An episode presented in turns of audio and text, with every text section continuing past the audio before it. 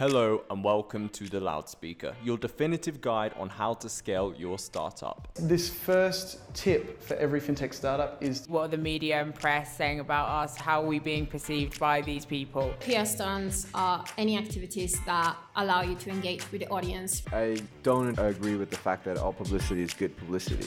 Here is where we talk to communications professionals from all around the world to let you know what are the best practices and cool ideas that you can implement for your startups.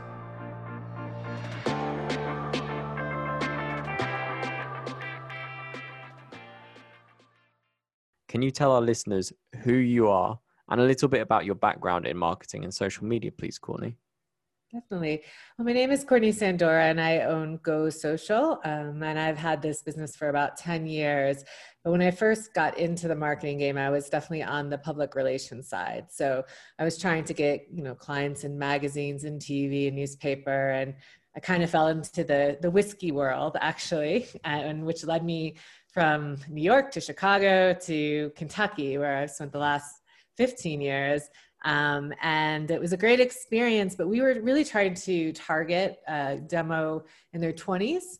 Um, and I just had this aha moment of, is this audience really waking up and watching, you know, TV in the uh, news programs in the morning? And I thought they're not. They're, you know, they're going on their phones and they're looking at social. And this was right when businesses started using Facebook. So, not to date myself, but it was a while ago. Um, so, I launched the first uh, Facebook page for Brown Forman, which they own Jack Daniels and Southern Comfort and a bunch of wine and spirit brands. And it was just an incredible experience to get that immediate feedback right away from consumers.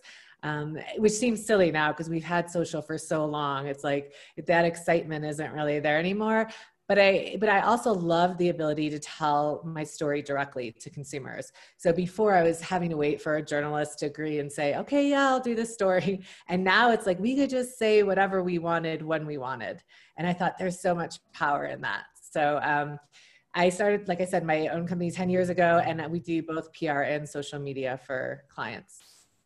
Awesome. Excellent. Well, I can't wait to get into this because I think this is a really cool topic and something that I've thought about a lot in the past but like how does social media differ in terms of business to consumer and business to business? Uh, so i'd love to get your opinion first of all. What are the best channels to target business to consumer and business to business? Right so one of the big mistakes we see people do is they're like, I want to be on everything. And it's that doesn't make a lot of sense, right? I'm a big believer in find your audience, pick a few channels and do it well. And I do think those vary vary between B2C and B2B. Um, for B2C, I would say Instagram's really been the darling of the of the moment for years now. And uh, you definitely can get better organic reach on Instagram than you can Facebook. That said, I still think Facebook plays a role. Um, if I had to pick one, I'd, I'd, probably do Instagram, but I don't think you should discount Facebook. It's still the largest universe, the largest audience. Um, and you have a slightly uh, older audience on there, but you know, depending on what you're trying to sell, it could be good because they tend to have more money. Um, so I definitely say Facebook and Instagram. YouTube's a great network as well. But the challenge that I have with a lot of clients is they don't have the video content, nor do they want to invest in the video content. So a lot of clients I work with, they'll have a YouTube channel, but it's more like, oh, we need a place to host this video. So we'll just throw it up on there. It's less of like a concentrated YouTube strategy. Hmm. And I just feel like video, while people know it's great for social, they're still just not in a place where they're ready to invest in it. Um, so though for so for B2C, that would be my recommendation. TikTok's also great engagement, great reach. The the issue I have with TikTok is it does skew younger. Now I have read that within COVID, there's been more older people going to TikTok. I know personally I've been on it because it's the one thing that's made me smile during the shutdown. Um, and so I definitely think that's a network to watch, but I still feel like if I had to if I had to choose one, it would be Instagram to reach consumers. And then on the B2B side, I usually lean pretty heavy into LinkedIn and Twitter. I think if you've looked at LinkedIn over the last few years, it's really morphed into almost a Facebook like network. um, and all these networks keep borrowing from each other. You know, you to see what Instagram just did with Reels, trying to be like Snap, TikTok, and so you know, I mean, you'll see that crossover a lot. But I think LinkedIn used to be a place where you just went when you were looking for a job, and now I feel like a lot of professionals actually hang out there.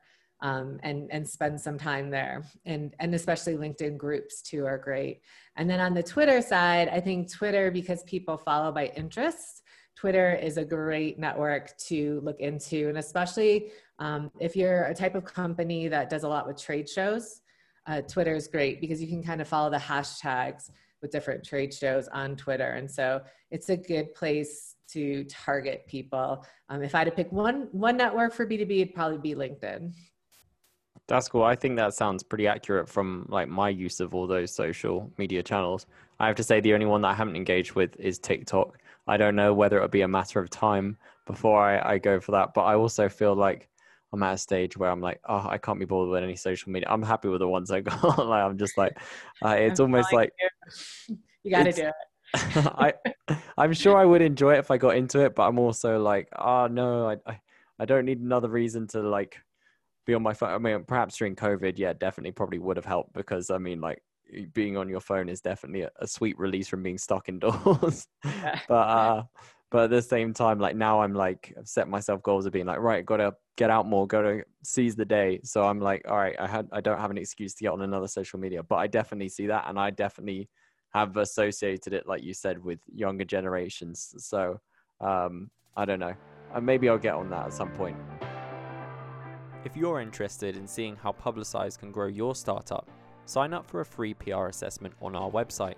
And for a limited time only, exclusively for the loudspeaker listeners, you can receive an SEO assessment as part of your package for any tier of service at no extra charge with this special promotion. To find out more, visit publicize.co slash lspromo.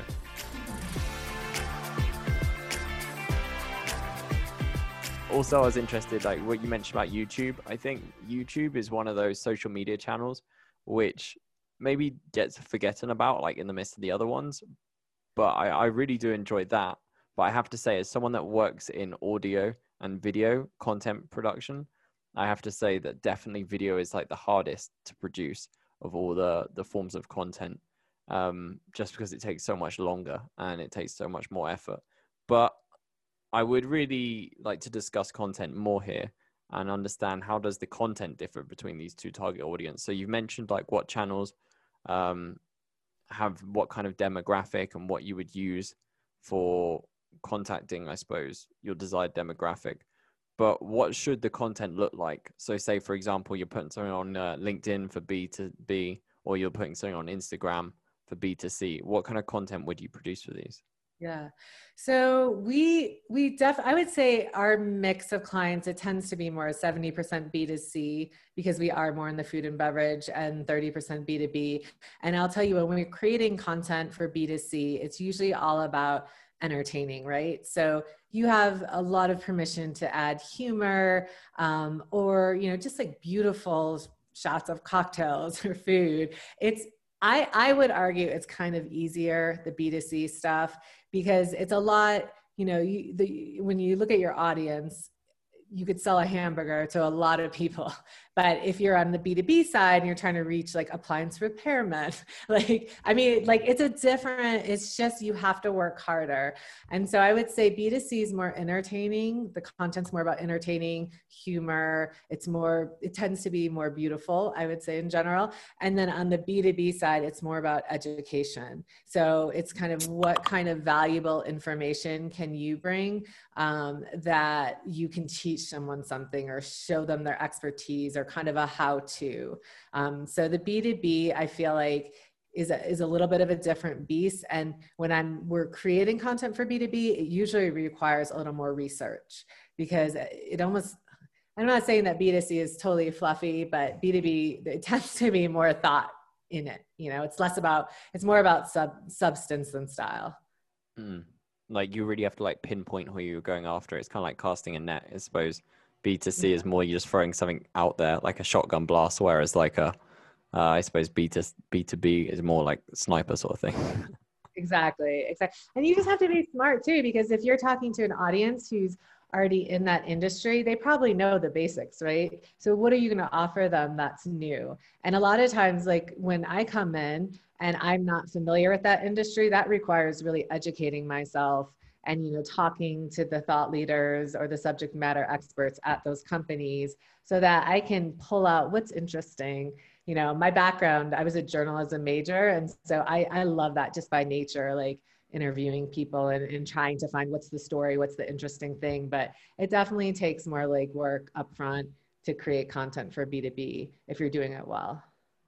Yeah i'd like to know as well just out of interest what's some of the best um, b2c content that you put out there or that you produce that you're really proud of obviously like you said it's it's got to be quite entertaining and enjoyable and creating content which people really like and really have fun with, I can imagine that that's to some extent difficult as well because you're competing with so much more online to grab people's attention when you're going after everyone like that. Like, have you put anything out there that you're really proud of or that has gone viral or anything like that? Sorry mean, to put you on the spot. Yeah, no. I I think anytime that we can kind of jump on something like a larger trend that's usually good um, and i would say one of the things was in kentucky there's this soft drink that or I don't know what you call it, soda pop, whatever. We call it um, fizzy in the UK. I think fizzy, fizzy? drinks. Yeah, fizzy okay, drinks. so it's a fizzy drink, and it's the oldest brand in Kentucky. It's been around like hundred years, and it's a really a cult brand, and a lot of people love it. And at the time that COVID first happened, the governor there was hosting like a five o'clock almost happy hour where people would sit and they'd hear the daily update with him. And and so one of the things we did for Ale-8 was it was like you know grab an Ale-8 and and listen to this governor. And we got social influencers involved and everyone was kind of like raising a glass right before this kind of COVID five o'clock briefing happened. And we really just kind of integrated it. And it was kind of this Kentucky for Kentucky because it's such a, a brand that people loved. And I think at that moment, they kind of just wanted something to rally around. And so we saw people posting pictures of their like Zoom with the soda in hand, the fizzy in hand.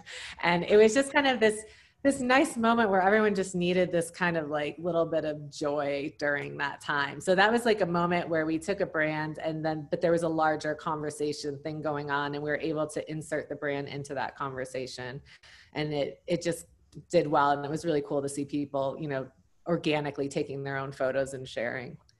That's that. nice. Yeah, we definitely need more of that energy in 2020. Finally, almost almost done with the year. Just yeah, keep going. Um, I'd love to know as well. Like, so my final questions to you is kind of a two part question. Um, so I'm going to start with what's your number one piece of advice for business to consumer um, that businesses that just that want to step up their social media game?